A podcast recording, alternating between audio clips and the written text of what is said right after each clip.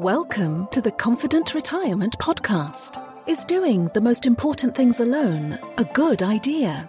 How comfy are you with your choices when it comes to life's biggest decisions? What is real peace of mind with financial confidence, and how can you get it? Chris Fleming and Mark Peachy are the founders of LPF Advisors in Sarasota, Florida. On the show, they bring together the best and brightest minds to share with you how to have a more confident financial picture. They empower listeners with simple, common sense, and financial wisdom. And now, here are your hosts from LPF Advisors. Hey, I want to welcome everybody to the Confident Retirement Podcast brought to you by LPF Advisors. I am your host, Chris Fleming, here as always. And today I have the honor of hosting Raj Saadeh on the podcast. His self named law practice, based in New Jersey, specializes in delivering sound legal counsel and aggressive representation for clients, taking great pride and care guiding them through personal and life changing matters. Raj, thanks for being here and welcome to the show. Thanks for having me, Chris. Yes, it's going to be fun. So I'm sure you have an interesting backstory. Why don't you just kind of briefly walk th- us through the history of what led you to where you are today? Sure, sure. I grew up in New Jersey and I grew up to immigrant parents in a relatively urban part of New Jersey.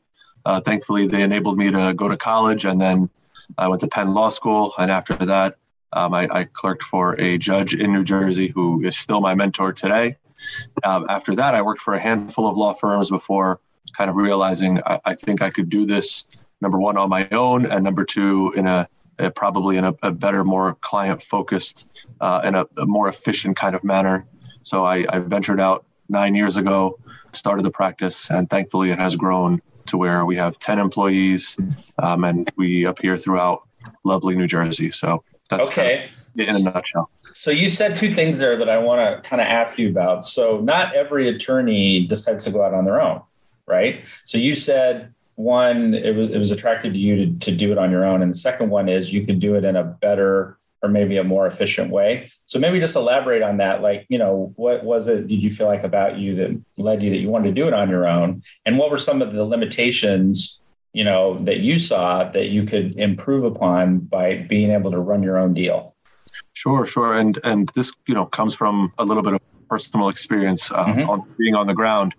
When you learn how to practice, when you know how to practice, you, you can do it anywhere. So it's a uh, it's a skill that's very very transferable. Whether I work for someone else, whether I work for the government, or whether I'm self-employed, whatever the case may be. Mm-hmm. Once I figured that out, I, I was able to kind of dissect where I I was at the time and realized that a lot of it was in a good, very successful, very large law firm. It just seemed a little bit more of a machine um, that needed to be fed as opposed that needed to do good work. And it, it did good work. I just think the priority wasn't doing the good work. And I, I thought I could create something where good work was the priority, and that would lead to that would lead to internal uh, growth for my operation and me professionally and personally. Um, so I took the gamble, and um, nine years ago uh, until now, here's where we are. Good. Yeah, I like how you said that. I can relate to some of that in my own personal experience too. Different professional service, but definitely same mindset. So, if you could go back in time, maybe nine years, I mean, there might be some mistakes or maybe things that you could correct or, or, you wish you could do over. If you could go back nine years, talk to the younger you, um, what do you think maybe some advice that you would give that person? Something you know now that you wish you knew when you started out? Yeah, it's, it's actually a great question. The first thing that comes to mind is the name of my law firm. So okay. the name of my law firm is the law office of me, um, and that's still the name of the firm today. It kind of implies that I am alone. I am on my own. I, am a one man ship, which mm-hmm. is not the case today. It was the case nine years ago. I did not have the foresight uh, to see where it would go, and and to this day, I still get a little, some confusion about other attorneys being working with me in the team, a, a large staff working with me in the team. Um, so if I could go back, I would pick a name that's a little bit more universal. It's still nothing deceptive I'm going to use or misleading. I, I wouldn't yeah. put like Saadeh and partners or Saadeh right. associates when I'm alone, but it would be something a little bit that doesn't make it look as small as it was yeah. Yeah, because you can get that question like, well, what happens? What's going to happen to my attorney or what's going to happen who's representing me if something happens to you even though you have a team that is there that supports you but I think that's a common thing, especially in law practices where they don't realize where it's going to go. Mm-mm, absolutely right? not. Yeah. And, you know, I wish we could go back, but, you know, even going back, I mean, even if I had an idea that it could go this route, the fact that I didn't even know if I wanted to go down this route. I maybe right. I wanted to stay small, yeah. but either way, that flexibility all would have been a lot easier yeah. to, to, execute with a, a little bit more of a universal name. Yeah. Okay. So then, how did you come to determine the focus of your firm's services? How'd you hone in on that? Yeah. So when I came out of law school, in 2010. Um, it was at the we were in the recession at the time, so a, a lot of industries were either gone or drying up. A lot of clients, large institutional clients, were no longer existed anymore. Um, so that impacted the legal landscape and the legal employment landscape universally. Mm-hmm. Um, so I, I wanted to be in court. I knew I wanted to do do litigation, and I hopped across, came across my mentor, who I knew at the time, but he he explained to me that it's high level litigation. It's not what you see on TV, number one. And number two, it is recession proof. So in a mm-hmm. high market, in a low market, people always need help with family matters, whether it's, you know, not so good things like divorces or if it's good things like helping people get married with prenuptial agreements or even saving marriages. Yeah. So, you know, looking into it, looking into the, the real intellectual parts of the field, that's where I decided to go into. And that's where we still are primarily. Okay. Yeah. And we're going to dive in a little bit on a couple of your areas of expertise in a little bit. So, I'm curious, is there something um, that you especially like about your practice right now? Yeah, I love my team. I can tell you I have a great, great team. There are five attorneys on the team. In addition to me, we have five staff people as well. Um, they are they are very diverse in terms of age, in terms of race, gender, um, socioeconomic background, even geographical like location. Like everyone is not necessarily in the office in mm-hmm. New Jersey. Mm-hmm. And uh, we work, notwithstanding that diversity, we, we work extremely well together. We all take the job and our, our own careers very, very seriously. And it just, you know, together, it, it just comes together in, in, a beautiful mix that, you know, enables the firm to be successful and enables us to do really good work for our clients. So it's, it's really, really fulfilling. So, Raj, do you think that was by chance or circumstance, or that you were just lucky? Or, I mean, not that you would necessarily give yourself all the credit, but what what would you attribute that to? So, it was attributable primarily to the growth of the firm. I, mean, I when as the firm grew, I didn't I wasn't irresponsible with you know the the growth. I didn't mm-hmm. you know spend it all or anything like that. I wanted to grow the operation and make it more efficient, make it bigger, make it better. So um, I did that. But then finding the good people is hard. I mean, it's yeah, and and Especially they know now. Yeah, I, they know that. I tell them that. But what, and once you have them, though, you treat them well, you involve them, and they are good, independent professionals unto themselves. And you know, I I, I certainly can't take credit for them being them, but the team putting it together, I'll take credit for that. But everything else, no. okay, that's good. I like that. All right. So let's switch gears a little bit. What would you say is um, a typical or an ideal client that you serve in your practice? Sure. An ideal client is one who is uh, responsive, one who takes our advice. A lot of our clients don't listen to a word we say, which is fine. You know, it's it's their prerogative, yeah. their lives. Right. Um, it just makes everyone's lives, including their own, a lot easier if they did indeed listen to what we are suggesting to them. Mm-hmm. Uh, an ideal client is one who is realistic, who doesn't necessarily, you know, blame us for the horrible things that happen in the world, that horrible things that are happening in their lives. You know, we, we certainly didn't cause their divorce. We're not even, you know, encouraging it necessarily. We're just mm-hmm. facilitating it based on needs. Um, and then at the end of the day, after the case is over, whether it's by trial or by settlement, it's a thank you very much. Thank you for your service. If they need anything else in the future, which often is the case for family matters. I mean, you can modify or you can modify custody. They think of us as well, and even if you know they know someone else who might need our help, they also send people our way. I mean, that's you know, if I could summarize a perfect client, that would yeah essentially be it. Okay. Do you think there's some common like misconceptions that people have about what either what you can accomplish for them or the type of work that you do that you you help them overcome? Absolutely, absolutely. So so when it comes to lawyers and what we do, we largely don't make up what is happening or what has happened. Mm-hmm. We just have to kind of work with what has happened or, or, is happening and try to in the best way we can for our clients, not just to enable them to be successful, but a lot, oftentimes it's to, to offset and mitigate their risk, their exposure. Mm-hmm. So, you know, we can't change. We can't lie to courts. We do not yeah. lie to judges, but we we can be really artful and be strategic and and spinning things in a very creative way to minimize exposure. What, what we cannot do, however, is do anything that's I'm going to use the word frivolous, it's a very mm-hmm. legal mm-hmm. term, but you know we can try to advocate for things that are um, that are a little out there in terms of trying to be novel and be creative, uh, but we can't do things that are just plain. No, there is no cognizable way under any realistic, you know, right. in the scope of the universe that we're yeah. going to put something forth. And you know, when clients want us to do that, and when we tell them we can't, and we explain to them why, they end up not liking it, and then trying to find another lawyer uh, yeah. who is willing to take that professional and ethical risk. So, which right. is okay. I'm okay with that. But yeah, uh, you know, they want a certain answer. They're just looking for support on that, or from someone to tell them that they can pursue that.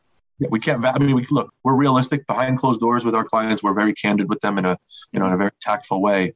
You know, but out when the doors are open and we're out in, on the ground, you know, in the line of fire, we we advocate. Um, but you know, if they're just seeking validation, even though you know, sometimes clients ask us for that, they're like, yeah. just tell me what I want to hear. I'm like, no, right. like that yeah. is not my job, sir. Like, right. no, sir, or no, ma'am. Yeah, yeah, because it's not going to be good for you anyway. Okay, oh. so let's jump into some of your areas of expertise. So, why why is it often necessary for people to have representation when considering a divorce? I mean, because some people are like, well, we don't have a lot of stuff and we kind of agreed on in principle. So, you know, we don't really need to hire someone. So why, why is that often necessary? So you, you often, as a person who's going through a divorce, you don't know what you don't know. You, it's not about just purely dividing your stuff. It's also not understanding what the other side's stuff is and what your right to it might be. You still might agree to waive it, but at least you know. The other, you might have debts the other side may be responsible for. As long as you know that the other side may be responsible for it, you may still be okay with waiving it, but at least you'll know.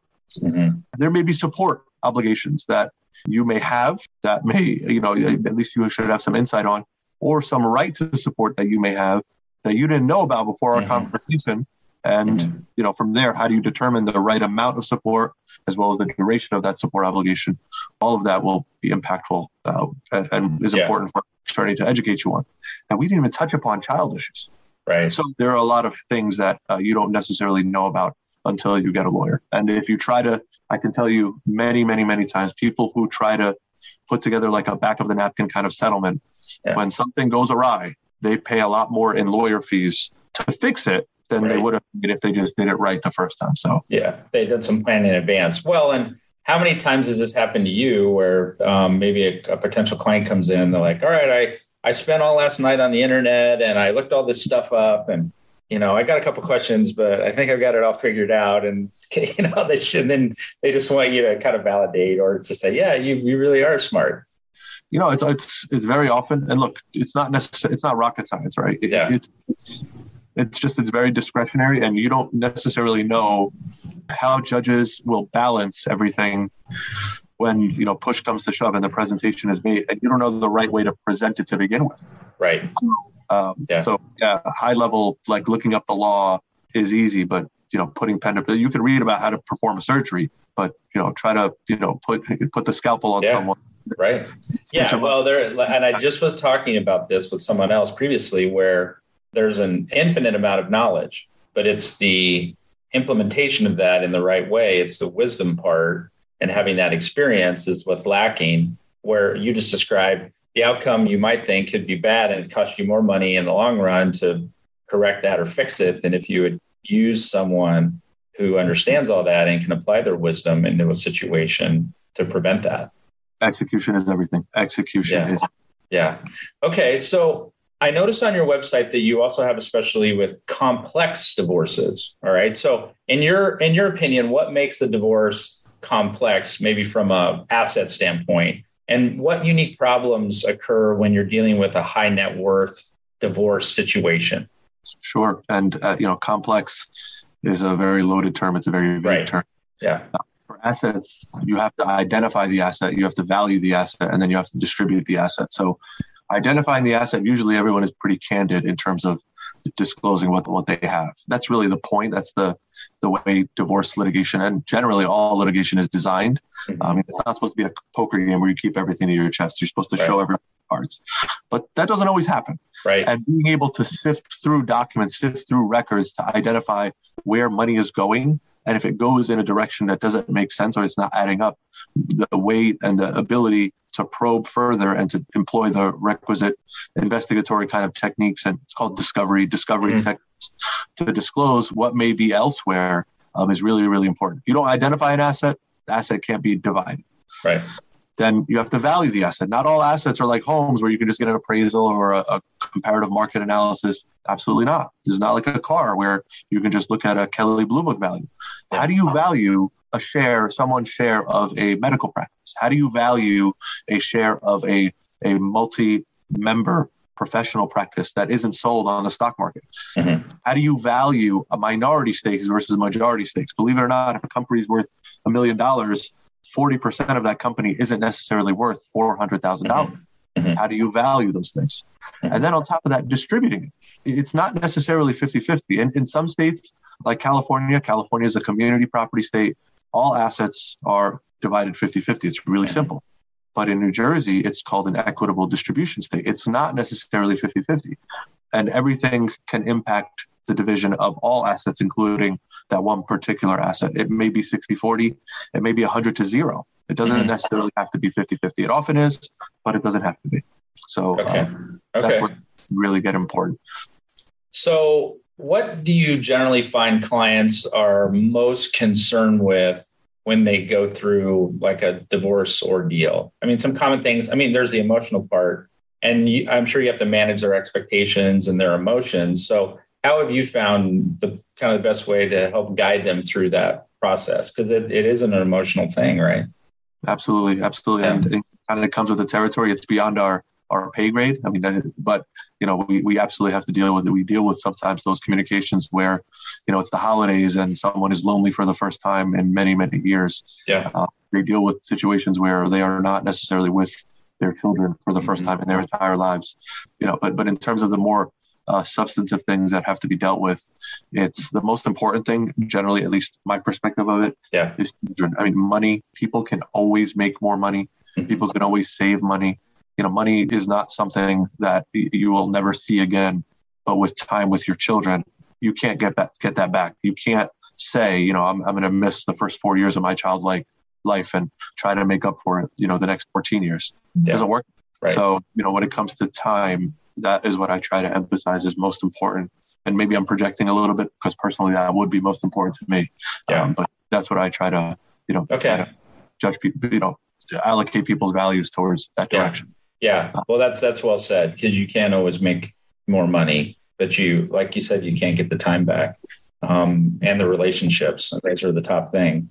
Okay. So switching topics just a little bit, Raj, well, actually quite a bit. Um, I know that you also have some expertise around uh, foreclosures and real estate dealings. So maybe just talk to us first about this was a big thing and after the financial crisis, short sales, foreclosures, things of that nature. But those things do still go on, and you know, more uh, interest rates are going to start rising. And if people have adjustable mortgages and stuff, you could see maybe a rise in those types of things.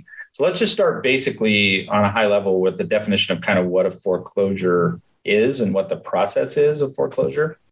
Sure. And, uh, you know, it actually ties in wonderfully with divorce because, you know, a lot of times real estate matters have to be dealt with in a divorce, including, yeah. and foreclosure oftentimes causes a divorce, believe mm-hmm. it or not. Mm-hmm. mm-hmm. A foreclosure in New Jersey is a court action. It's something you have to, as a lender, you have to effectuate in court. There's a process for it, and it really is not necessarily where the bank takes your house. It, it forecloses your right to redeem your mortgage, to pay off your mortgage. At the end of the foreclosure case, it's a whole big lawsuit. There's a whole bunch of pro- procedures involved, but at the end, after the judgment of foreclosure is entered, when a judgment is entered, that means the case is over. Someone won, someone lost. Yeah. Judgment of foreclosure means the bank won or the foreclosing lender won. The next step is what's called a sheriff sale. Just like in a criminal matter, if you're found guilty by a jury, there's another step. It's called sentencing. Mm-hmm. How long mm-hmm. are you mm-hmm. going to spend in prison or jail? What yeah. are your fines going to be, etc. for a foreclosure, the next step is a sheriff's sale. This is where the sheriff in the county where the property is located auctions off your property to the highest bidder at, at least at a, what's called a minimum price at an upset price. If the property is purchased, then the bidder gets title to the property. The prior owner, that's when they lose title to the property. Yeah. It doesn't go to the bank. But if nobody bids, or if nobody bids enough to reach the upset price, then the foreclosing lender gets the deed to the property, and the foreclosing lender at that point becomes the owner of the property. That's okay.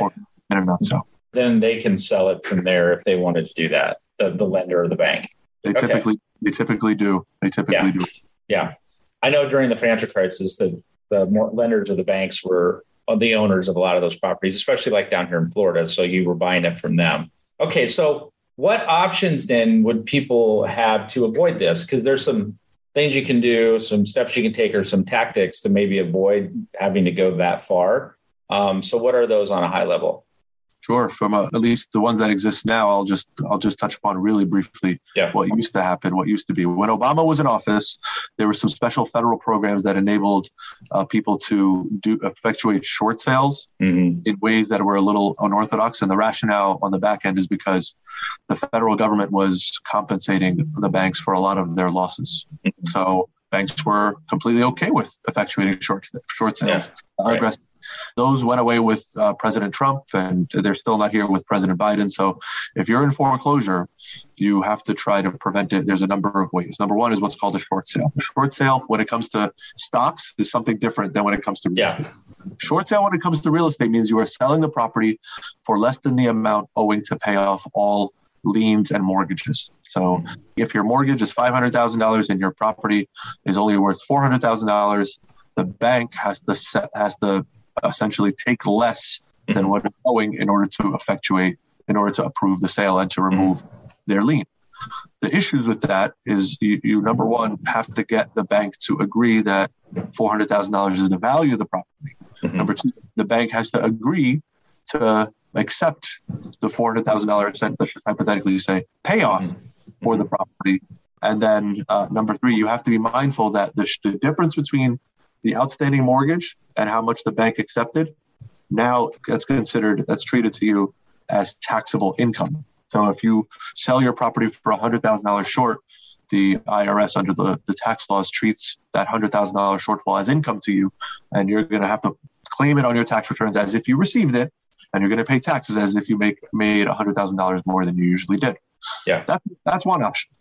The other option is what's called a deed in lieu of foreclosure. This mm-hmm. basically is where you agree to transfer title to the bank, and they agree to for to forego uh, foreclosing on you. The bank has to number one accept that, and number two, the bank has to get clear title. If there are junior liens, in other words, if there's a second mortgage or if there are judgments, you're not going to be able to convey clear title to the first bank, yeah. which means deed in lieu is out of the question.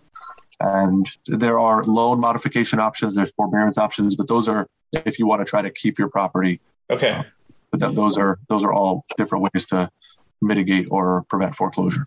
And was it true, Raj, that in our example where it was five hundred thousand, you got the bank to agree to four, you sell it, the hundred thousand dollars is taxable to you. Was it true previously under the different administrations that that was waived or that that 100,000 in our example people didn't actually have to pay income tax on that? Yeah, when it, you're absolutely right. When it was a prior it used to be the law, there was a special okay. law the Mortgage Debt Relief Act and it was That's right. for a number of years uh, but that stopped as well. It's sunset, right. And but that only applied to primary residences. It mm-hmm. didn't apply to second homes. It didn't apply yeah. to commercial properties or non-residential properties. Um, but yes, that, that law did exist. It doesn't okay anymore though. Okay, thank you for clarifying that. Okay, so I'm curious outside of your practice if there's something that you're really passionate about personally. I noticed on your website that you were involved in something called the is it the Wafa House or the Wafa House? So maybe you could tell us more about that. Sure. Wafa House is uh, something I, as uh, an organization I volunteered for. Um, it is a domestic violence kind of and shelter group. It does a lot of social services for um, a lot of people, particularly women, particularly mothers in and around uh, an urban area in, in Passaic County, New Jersey, around Paterson, New Jersey. I used to do um, one domestic violence trial per week for them. So that's how I, I ended up getting a lot of trial experience really, really fast by volunteering and doing good work, help people, usually women, get restraining orders against their abusers. That's what I did. I am also involved in a handful of nonprofits. I am a board member of the Council for American Islamic Relations in the New Jersey chapter. I am a board of advisors member of the Center for Security, Race, and Rights at Rutgers Law School. So I, I do those things, you know, just as a, a way to kind of give back and Yeah. share my perspective. Nice campus, Rutgers, too. Yeah, it's uh, Rutgers Law School is in Newark, though. It's I don't know. Oh, that's right. Yeah, it's not where the main college is. I don't know. I went to college there in New Brunswick, but yeah, yeah. Okay, gotcha. All right. So we're getting close to the end. I'm curious, what do you kind of see going forward as the biggest opportunity for the future of your practice? What are you excited about? Yeah, I, I mean, we we just hired our fifth uh, attorney on top of me, so there's six of us now. It's really scaling it and growing it uh, from a geographic standpoint. We're trying to get out of. We're, we're really cent- saturated in central New Jersey. We have some good footprints in north and central, in north and south Jersey as well. Um, we're trying to kind of expand and you know get our our uh, footprints in there as well. In addition, we're trying to expand carefully, though, carefully expand practice areas. Mhm. That's how we develop like criminal defense practice. We have the residential real estate and the commercial real estate foreclosure practice. So we have a handful of practices, but you know, adding it strategically um, Yeah. is the next goal. But that's easier said than done as well. We're working Yeah. on it. Well, all good problems to have. So maybe on the flip side of that, and along those same lines, um, what do you kind of view, being the visionary of your practice, what do you view as maybe the biggest challenge or obstacle that is facing the practice that is yet to be overcome?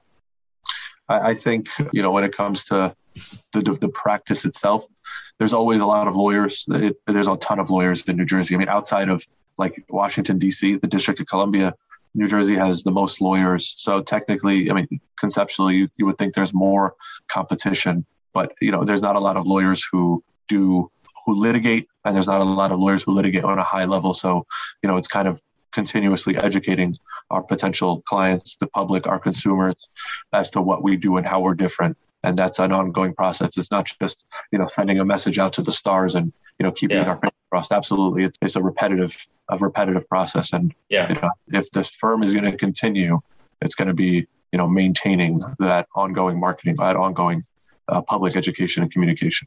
Yeah, it's almost yeah the ways that you potentially can differentiate, and it's almost picking those lanes that you're really good at driving in, and then the people that are in the need of those kinds of services, having them find you first as the expert in that area. That's very similar to kind of our industry in terms of how we can build a practice, or even I think of medical doctors where they pick a specialty. Yeah, it's and look, it's transferable. I mean, marketing, the principles of marketing, you know, they, they're universal. It doesn't just apply to Yeah. people who buy knickknacks or or in the online. Right. Yeah, it's professionals. Or widgets. okay, so if people want to mer- learn more about you or your practice or your firm, uh, what's the best way for them to do that? The best way, the easiest way, the quickest way is to go to our website, which is www.rajehsaadeh.com. That's R A J E H S as in Sam, A A D as in David, E H.com. You'll see our bios. You'll see links to all of our attorney bios. You'll have easy access to contact us, whether it's by chat, whether it's by the contact us feature. The phone numbers on there, whatever you want. That's the easiest way to to find us. Okay, so everyone, please go to the website to check out Raj and his firm. And I want to thank you, Raj, for taking the time to be here with me today. It's been a true pleasure, very informative. Um, and I want to thank everybody for listening and watching the Confident Retirement Podcast brought to you by LPF Advisors, where we are raising the retirement confidence of everyday people to another level, one show at a time. Thanks, everybody, for tuning in, listening, and watching. And Raj, again, thank you for being here. Thank you for having me, Chris. Yep. Everybody be well and be safe. Take care. We'll see you next time. You've been listening to the Confident Retirement Podcast with Chris and Mark from LPF Advisors. For more information on them and retiring confidently, please visit lpfadvisors.com. If your ears are pleased and your mind is now at ease, do share the program with your friends and subscribe wherever podcasts are found.